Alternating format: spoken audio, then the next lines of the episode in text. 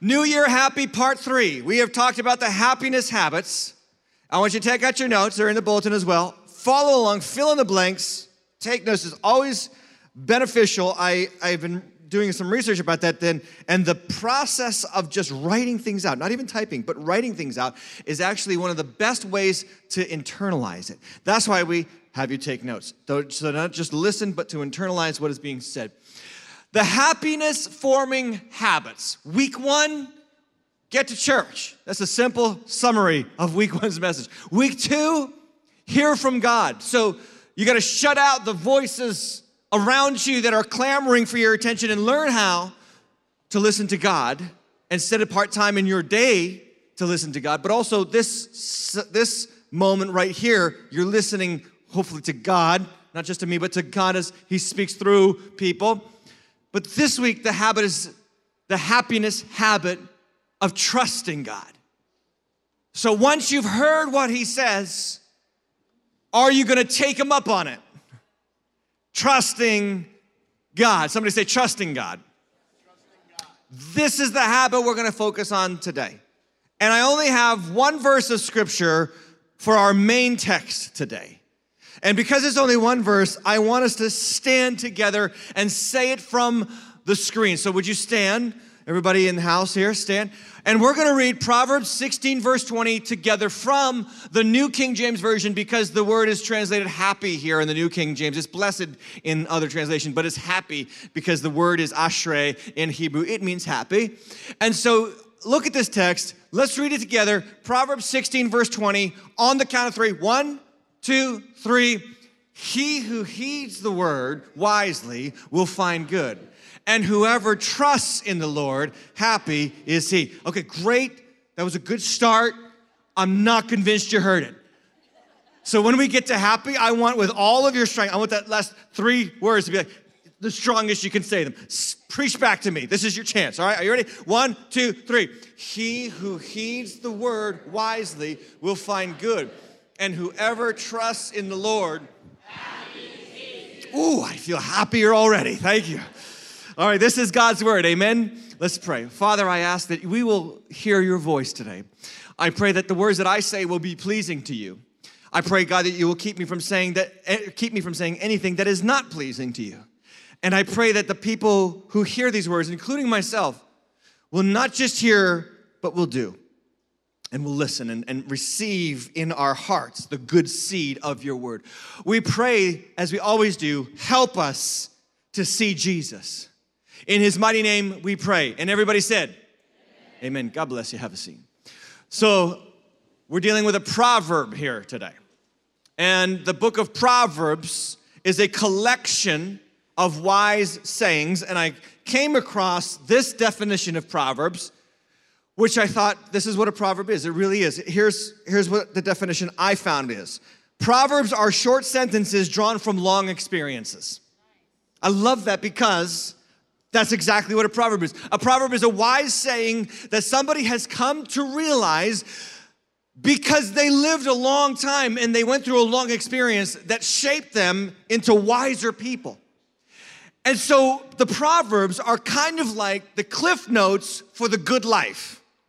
Instead of actually having to go through the challenge and trouble of somebody else's experience, you can learn from them by listening to their wisdom that God gave them through that long, enduring season. And I don't know about you, but if I have a chance to kind of skip over some bad things in my life and get to the good life a little bit quicker, based on somebody else's bad experiences, I'm down with that. Anybody else? Anybody else? I'm down with that. Let, let, me actually learn from what you say so that I don't actually have to go through the things that you went through. This is what a proverb is. It's a, pro, it's a saying of wisdom based on somebody's long endurance through some tri- trying and troubled times. Now, I learned in seminary that there are two kinds of proverbs, but this week I learned that there are actually three kinds of proverbs. I'm, I'm actually kind of upset about my seminary education. I want some of my money back, honestly. The two that they taught me about in seminary were synonymous proverbs and antithetical proverbs. So synonymous means, and here's what a proverb is, basic structure, just bear with me because we're going somewhere. Basic structure of a proverb is one wise saying, but said two ways. One wise saying, but said two ways, two phrases that make up the wisdom saying. So, synonymous means that both sayings say the same thing, synonymous. Let me give you an example Proverbs 16, 18, very familiar proverb. Pride goes before destruction, and a haughty spirit goes before a fall. And most of us take that two line proverb, we sum it up with one phrase, and we say, Pride goes before a fall. So we actually take the two lines, we make them one line because we're Americans. We like the fast food fast food line, right?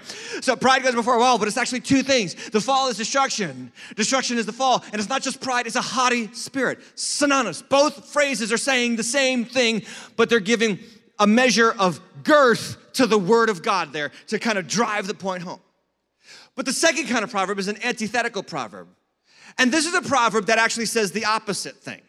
The first line says one thing, the second line says the opposite to kind of clarify what the proverb is actually giving us in terms of wisdom. So here's an example of an antithetic song, uh, proverb. Proverbs 16, verse 9 says this The heart of man plans his way, but the Lord establishes his steps. And we actually have a cultural euphemism in America that sum up this two line proverb in one sentence. And I want to know if you are down with it. You might have heard this. We say things like this Man plans, and God what? he laughs.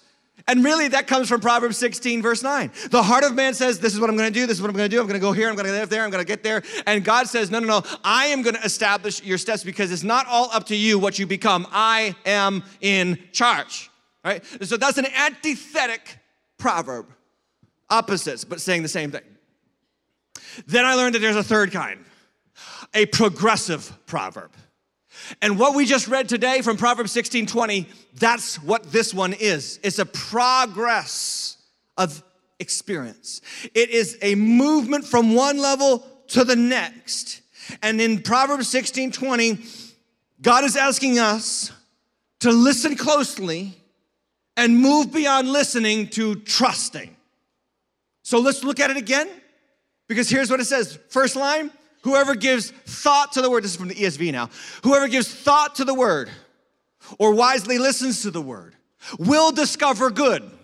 Now, how many know when you hear God speak, you will hear something good? Yes? We call the gospel good news. It is not bad news, it is good news. It is good news when you hear that God is not going to judge you for your sins if you come to faith in Christ Jesus it is good news to hear that Jesus died for you. It is good news to hear that Christianity is not a religious program, but the meeting of a person named Jesus who loved you so dearly that he laid down his life for you at the cross 2,000 years ago so that you could have what he has with the Father relationship and closeness with the God of the universe. Come on, somebody, that's good news, right? That's not bad news, that's good news. If you've gone to church your whole life and you've never felt good about what you heard, you went to the wrong church. You should walk out saying, I'm glad I heard that. I needed to be reminded that. I needed to be reminded that my sins are washed away through Jesus Christ. Amen? Listening, though. That's the first line in Proverbs 16 20. Whoever gives thought, whoever listens to the word will discover that what the word of God has to say is good. But it's asking us to go to the next level. Somebody say, next level. And the next level goes like this and blessed is he. Blessed is he. Go back, notes person. Go back, slide person. Blessed is he. Just pretend that didn't happen. Blessed is he who trusts in the Lord. And this is the difference we need to see the proverb saying. There's listening to God and then there's trusting him.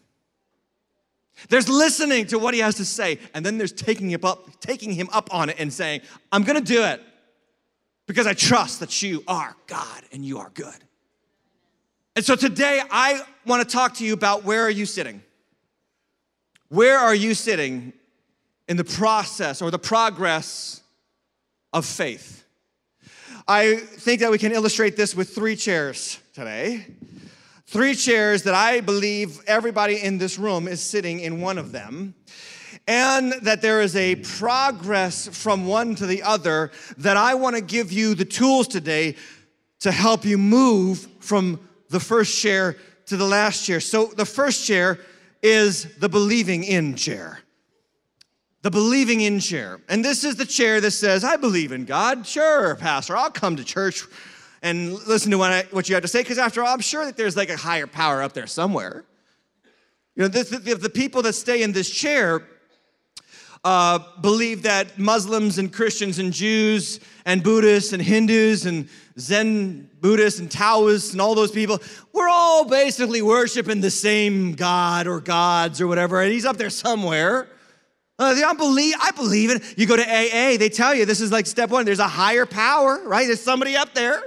Someone somewhere, I mean, it might be a girl. Who knows? It might not be a man. It might be a girl. Like, how, how, you know, how uh, uh, discriminatory is that to say God is a he? He might be a she, and uh, if he's a she, we're all in trouble. Like, seriously, right? Like, you know, you know, because we've gotten it wrong all this time. You know, and so, I mean, whatever. And there's a lot of people that sit in this chair. In fact, 90% of Americans believe in God. 90%. So 90% of people in our country acknowledge that there is some force or person out there that is over what's down here. And if you look at America and if you look at what we're producing and if you look at how we're acting and how we're treating each other, does it seem to you that believing in God alone makes any difference at all? No. Like a lot of people think this is what it takes to get to heaven, just believe in God. But if there is a God, don't you want to know what he has to say? Don't you want to hear what he has to say? Don't you want to kind of get an idea of what kind of God he is? And what I have found is that this God that we believe in, he's like a split personality God. Like he's a God that agrees mostly with me. And so if I believe this, then that's not the God I, that God I serve believes in that, of course. Of course God believes what I believe because he's God and he's God, he loves me and all that kind of stuff. So, so this God has split personalities because he's got to be different things to different people with different ideas and different experiences. So he's he's that kind of God. And I'm just telling you, and I want to warn you that this chair, this chair does not get you to heaven. Doesn't.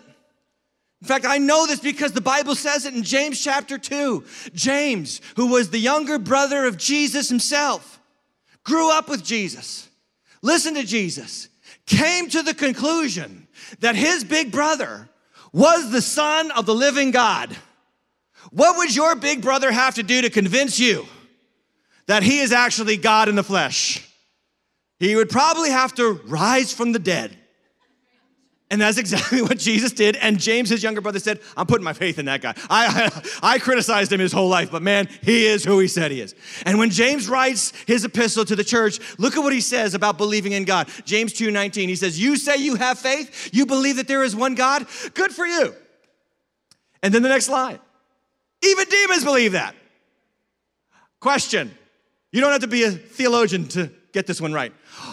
Are demons going to heaven? Yeah, no, I, you're kind of hesitant. I'm kind of scared about how, like, two of you are confident enough to say that demons are not going to heaven. Okay, full disclosure, I'm going to ruin it. They're not going to heaven. demons believe in God, and they don't just believe, they're like trembling in terror. And then he says in verse 20, How foolish! Don't you know that if you have faith, but you don't have anything that proves that you have faith, it's useless? This is where 90% of Americans sit. This is where a lot of people think. And they justify themselves. And they justify themselves before the God of the universe saying, Well, I believed in you, that's enough. No, it's not. And he left it in his word, and his big and his younger brother even said it. It's not enough. There's got to be something more to just believing or acknowledging that there is a God in the universe. And so I'm asking you to step out, and I think that Proverbs 16 20 invites us first into this chair. I call it the listening to chair. And the listening to chair says, the listening to chair makes the move from, I believe that there's a God, to, let me hear what he actually has to say. Now, if you're, if you're here today or you're watching online, great, great news. You actually already moved from this chair to this chair. Your sitting here means that you don't want to just believe in a God, you want him to speak to you. He's got something to say.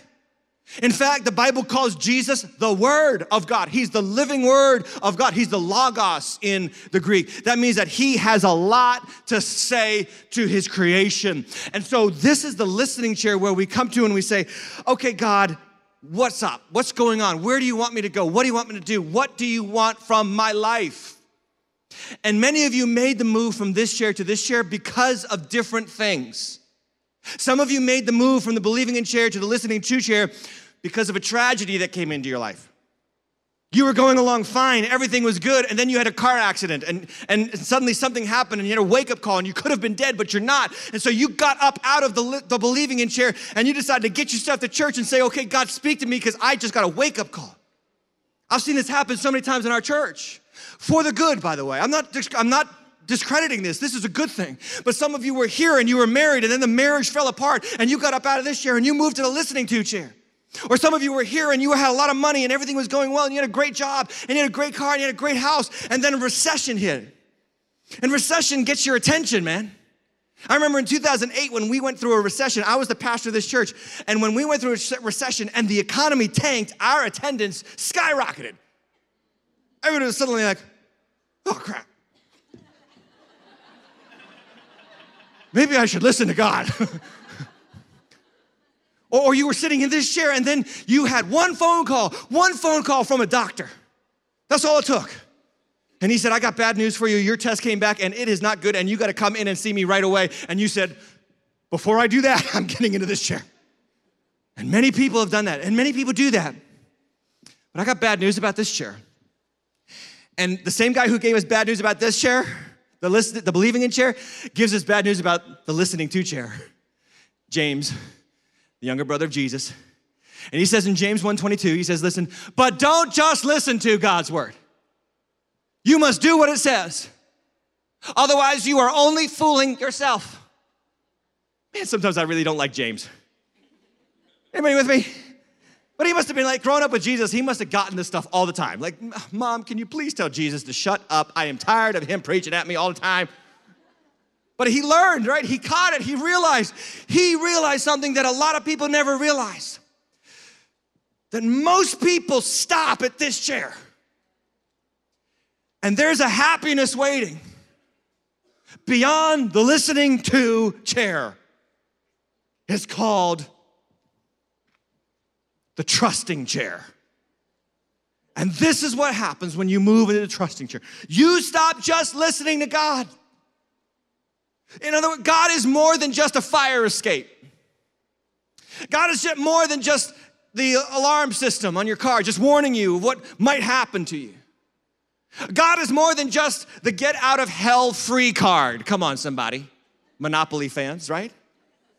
God is more than just the guy that says some good things and tells me to just like believe in him and everything and to be fine, all that stuff. God is more than that. God has a interest in my life and he wants to speak to me, not just to tell me things, but to shape me and form me into who he imagines to be. And I'm telling you what the scripture says is blessed is he, happy is he who trusts in the Lord and moves from listening to doing because that's where the blessing starts coming. I want you to move. I want you to move. But I want you to also understand that the devil spends most of his time in between the listening to chair and the trusting chair. This is where he lives in your life. And I'm not just talking about the devil himself, I'm talking about the spirit of the age, the world in which you live, the culture in which you live, the family you came from, whatever the thing is that's kind of pushing you in this direction back into the listening to chair. I'm telling you, most of Christian growth happens when we start working through the space from listening to to trusting in. Can I tell you that the devil will even applaud you? As you sit in the listening to chair. Oh, yeah, he will. In fact, he is waiting for you outside these doors. He is waiting for you because your New Year's resolution was I need to get back to church. I need to get back to church because I'm over here and my life stinks. My life is crappy. And it's New Year's, maybe I should make, make this is the year. This is the year. This is the year. My family's gonna be in church. We're gonna go. We're gonna go. And the devil's like, yeah. Yeah, that's right. Look at you. And when you walk out these doors, He is going to praise you. He is going to clap. Look, He's going to be like, amazing. I am simply impressed. Look at how godly you are. You didn't sleep in, you didn't stay home. My word, I am done messing with you because you got yourself to church. And all the while, he's puffing you up because he's also read the scripture that says, Pride comes before of all. Ooh, it's getting quiet in here. But it's true. And I've seen it happen with people. They come to church and they listen and they say, okay, I'm gonna stay. I'm gonna stay and listen to what you got to say, Pastor. And then they're here until the pastor says something that they didn't wanna hear. And then, so the pastor says something about my money. Whoa. I knew you'd get to that. I knew you'd get to money. I knew it. The church just wants my money. The church just wants my money. I knew it. And so what they'll do is they'll say, ah, forget that. I'm out of here. And they'll go right back to the believing in chair. It was happier here. Nobody's talking about my money. It's my money. I'm, I worked hard for it. It's mine. And or if it's not money, it's romance. It's, it's rom- I've seen this so many times. And then, and then we talk about sexuality and we talk about godly sex and we talk about marriage and not living together and we talk about not having sex before marriage and all that kind of stuff. All those archaic Victorian age stuff that everybody thinks and laughs at in our world. All that stuff that we actually believe still as Christians, as godly people. All those things that actually prosper your life and don't harm your life, right? And we start talking about it and some people say, no way, no, that can't be true. That can't be true. Oh, thanks. That was that was a good that was a good time at church. But I'm, I think I'm going to go back to the believing in. Church. That was easier. I, I had more autonomy, more more rights over my own body and my life. And and so we will actually let we will let offenses come at us and push us back into the believing in chair. Can I tell you one thing that I've seen happen in this church so many times. Young people, young ladies, listen to me. Listen to me, young ladies, because I've seen this happen so many times. Our pastoral care director, Chris McEwen, talks about this all the time. And he has seen this happen with young ladies in our culture. And they're sitting in the believing in chair, and they're dating a loser. He's a jerk. He doesn't respect her, he doesn't treat her right. And she's only with him. Do you know why? Because she doesn't know how valuable she is to her father in heaven. And so something happens and they break up. And she's heartbroken. But God uses the heartbreak and she gets up out of the believing chair and she says, You know what? I will go to that church with you. I will listen to that guy. I will hear what God says. And she gets into this chair, and then suddenly God starts to move in her life and speak to her heart. And then she even goes through baptism. She's even like, baptism sounds cool. And man, I saw somebody else in church post their baptism pic on Facebook, and they look so good coming out of the water. I think I'll do that too. Because that's why we get baptized, right? For our Instagram feed. Joking. I'll do that. That sounds like a good idea. Let me get baptized. And she will get baptized. Now, ladies, why? write this down. Because the devil watched the whole thing happen. And he waited and he bided his time. He is a strategic enemy. And he waited until the moment you came up out of those waters. And as soon as you went home from baptism Sunday, here's what he did. He went back over to Schlub Boy and he started to talk to him and say, Hey, you remember Rebecca? She was a good girl, wasn't she? Why, why, did you ever let her go? She's a good girl. You know, that's a girl you could really settle down with. Now, mind you, Schlub Boy is not a Christian, he's a heathen. And suddenly he starts to get thinking, you know what, that's right, maybe I should call her. And so literally, she comes out of the baptism waters, and two days later, she gets a phone call from Schlub Boy. Oh, hey, that's interesting to hear from you. I was just thinking about you actually myself. I was praying for you. Yeah, I was praying for you. You know, I'm Christian, I'm going to church. Oh, oh, really? And then here's what she does. Oh, yeah, well, maybe we could get together again. And maybe, I don't know. I just, uh, oh, thanks. You, you like my eyes still? Oh, you always did have a way. How are? All right, uh, let's get together tonight, sure. And before you know it, her future in Christ has been hijacked by the devil's schemes. You know, the Bible says we are not unaware of the devil's schemes. Some of you got to wake up to this. The number one reason why you got to start reading the word and trusting God is because your enemy is a strategic mastermind and he will trick you into believing a lie that will destroy you because he has no vested interest in you becoming what God wants you to be. Watch out. Watch out for the victory moments when you start listening to and things start happening positive way for you. And that's when the enemy comes in and says, See, you've earned a little bit of disobedience now. You've earned a little bit of listening less to God now. Look at you, you've been doing good. Just taste. Just go back a little bit. I'm not asking you to deny the faith. I'm just asking you to play around a little bit because after all, you've been doing well and He will get you back into the believing chair before you know it. And you'll never be happy. And I got no skin in the game if you listen to me or not. I got no skin in the game. This is about your happiness. I'm asking you to start jumping over whatever is keeping you stuck in the listening to chair and to start saying to yourself, I'm not just gonna be a hearer of what God says, I'm gonna be a doer of what God says because my Father in heaven loves me. Jesus died for me to prove it, and I know He wants what's best for my life. So, three tests Three tests that are gonna help you jump from the listening chair to the trusting chair. Number one, trusting God begins when I believe what God said, oh, I'm sorry, when what God says challenges what I believe. I call this the intellect test. There's a tendency for Americans, especially, to become too smart for God. And they just start thinking, oh, yeah, I know, that's old fashioned. No, yeah, I know. That's a, we don't we don't really believe everything now that God. So come on, come on. We're modern people. we have science, except for when we want to deny science. We have science, right? That's our culture. We have, science has disproven God, but then when science disproves something else that we believe, we just shelve science. And it's my body, and it's my life, and it's my right, and I have, and I earned. I'm smart. I know a few things. Intellect. Don't let your intellect get in the way of what God wants to do in your life. You, you got to see God for who He is. He is the God of the universe. And He has been around a heck of a lot longer than you. And He knows. And He put it in His Word. Story after story after story of people like Saul and Solomon and Samson, who let what they thought was right call the shots in their life, and they suffered terribly for. And those long experiences become short sentences of Proverbs to save us from the same hell those people went through. See, the Bible says in Proverbs 3, 5, and 6 trust in the Lord with all your heart. And then the qualifier there, look at that next line in bold. And do not lean on your own understanding. There are gonna be times when you're gonna hear God say something through the Word of God.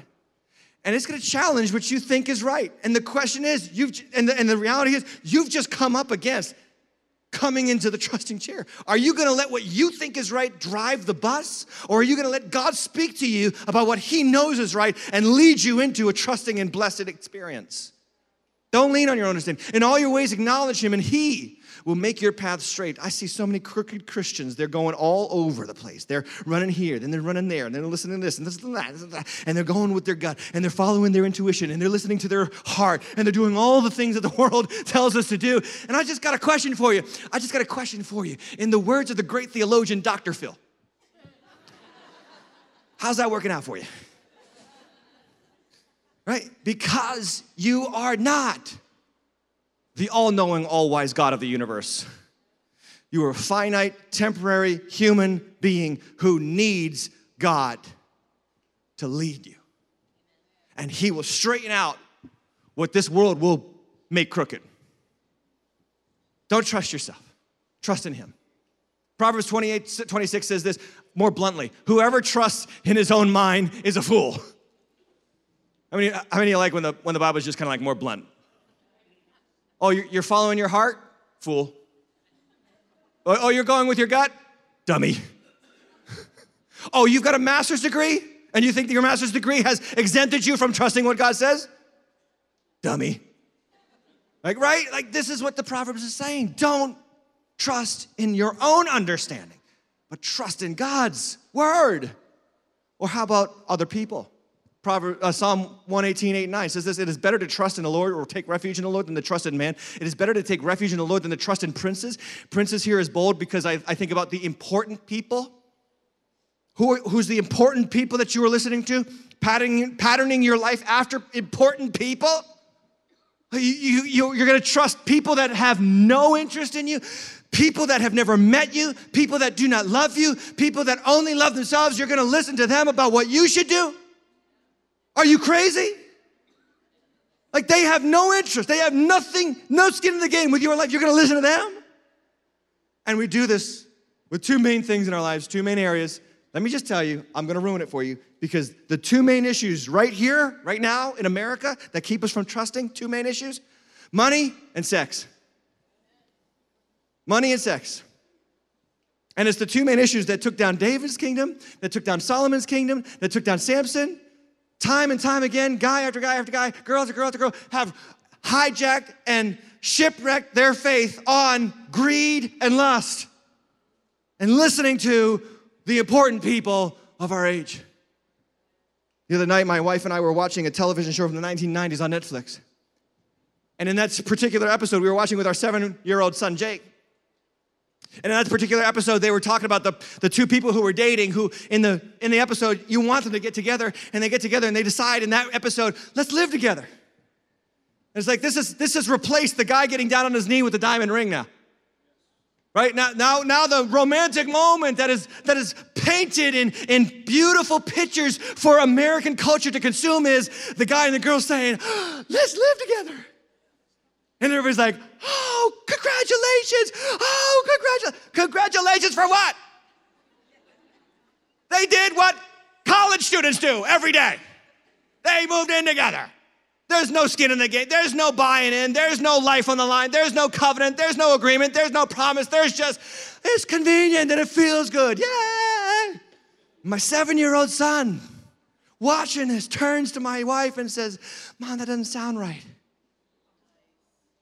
And she had the opportunity that moment to say, No, it's not right. And then he said, But why are they so happy about it? You got to listen to me.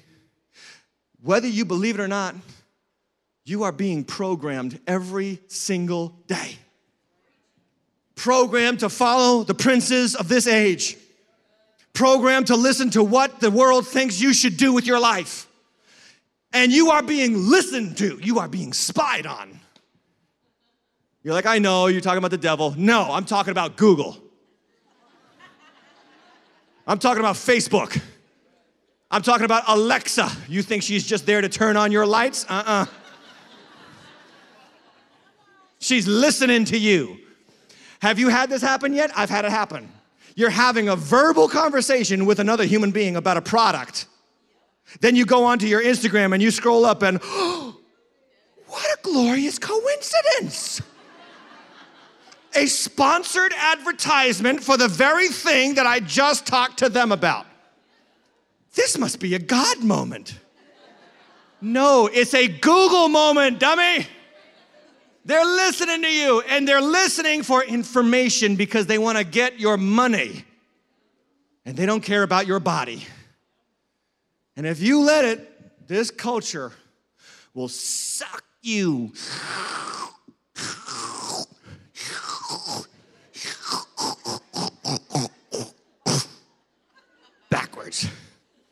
Am I preaching to anybody yet? Come on, are you hearing this? Proverbs 29 25 says, The fear of man lays a snare. What if they, what if I, what if I do, Pastor? What if I do what you're doing? And I go over the trusting here. What if they don't like me? Fear of man. What if my neighbor picks on me? Fear of man. What, what, what if in college, what if, I, what if I come clean with who I am and they hate me for it? Well, they've been calling us haters for so long, I don't know if it means anything anymore. Fear of man lays a snare. And the word snare here in Hebrew literally means hook in the nose. There's a lot of Christians, this is your life spiritually. You're letting everybody just like or are you okay with me if I do this? Are you okay if I live like this? I know I don't want to offend you. I don't I know I'm just, you know, it's just my religion. I'm sorry. I don't want to be like fear.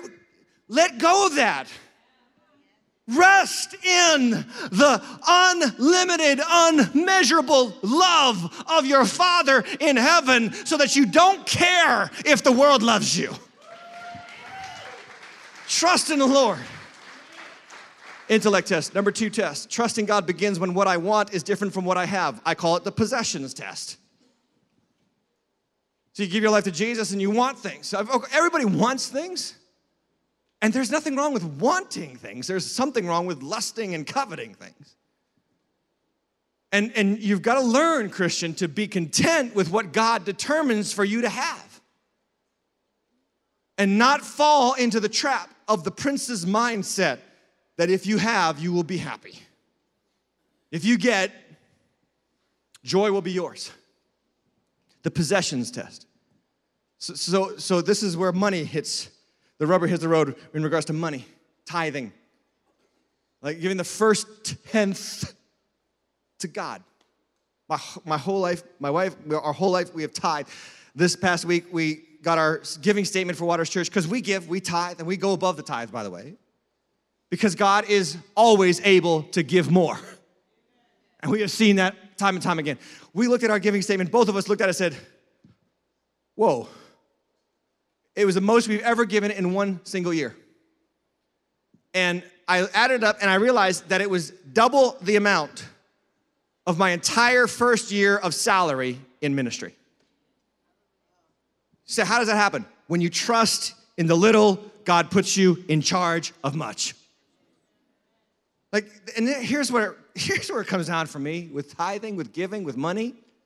He's either the God of the universe or he's not. He's either able to prosper you and bless you or he's not. And you got to settle this out.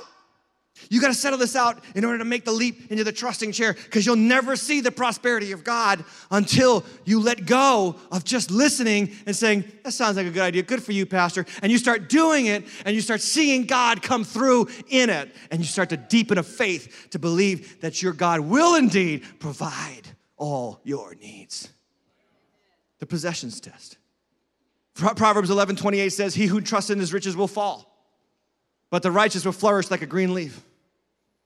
If we don't trust in riches, we trust in our guns, we trust in our safety, we trust in our security, all the things that we put into place. There are some Christians that are more committed to the Second Amendment of the United States than the gospel of Jesus.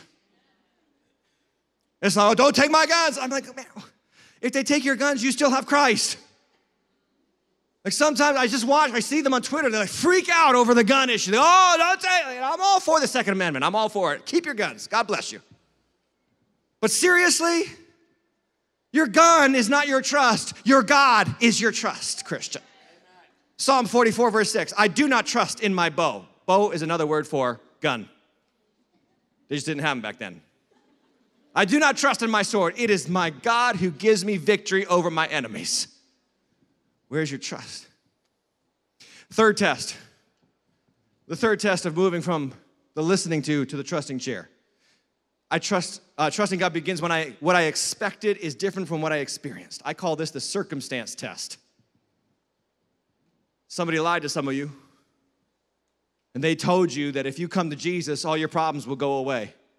No. Some will. Like the problem of you going to hell will go away. Hallelujah. That's a good problem to go away. Anybody with me on that one?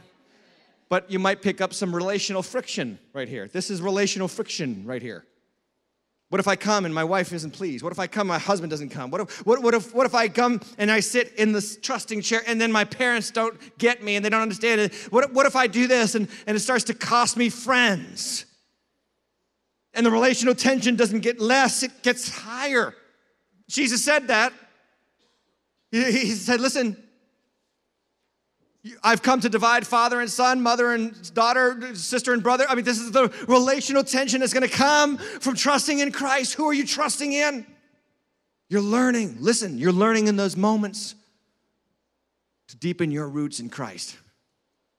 I think about Paul the Apostle. Listen to this. This is crazy. Paul the Apostle, who gave his life to do one thing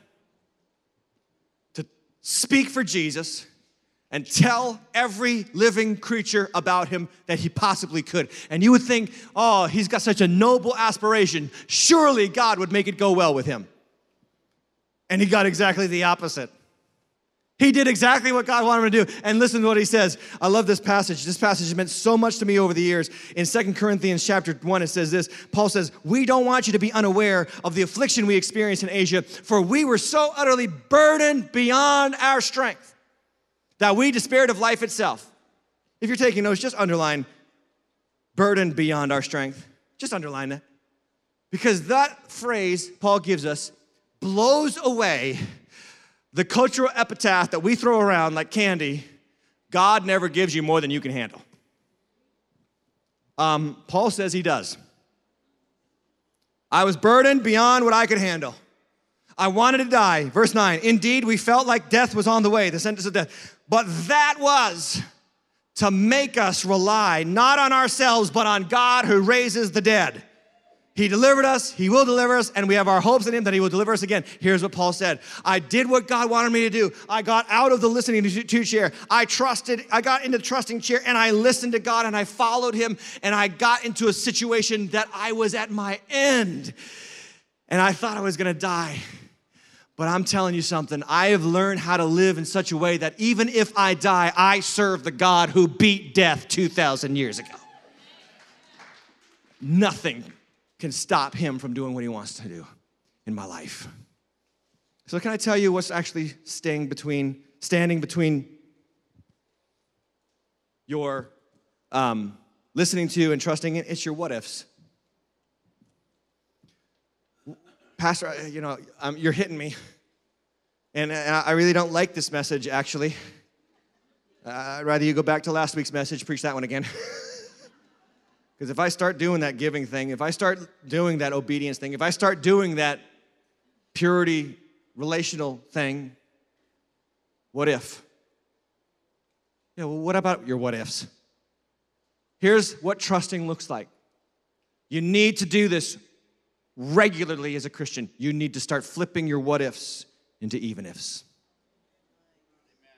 This is faith.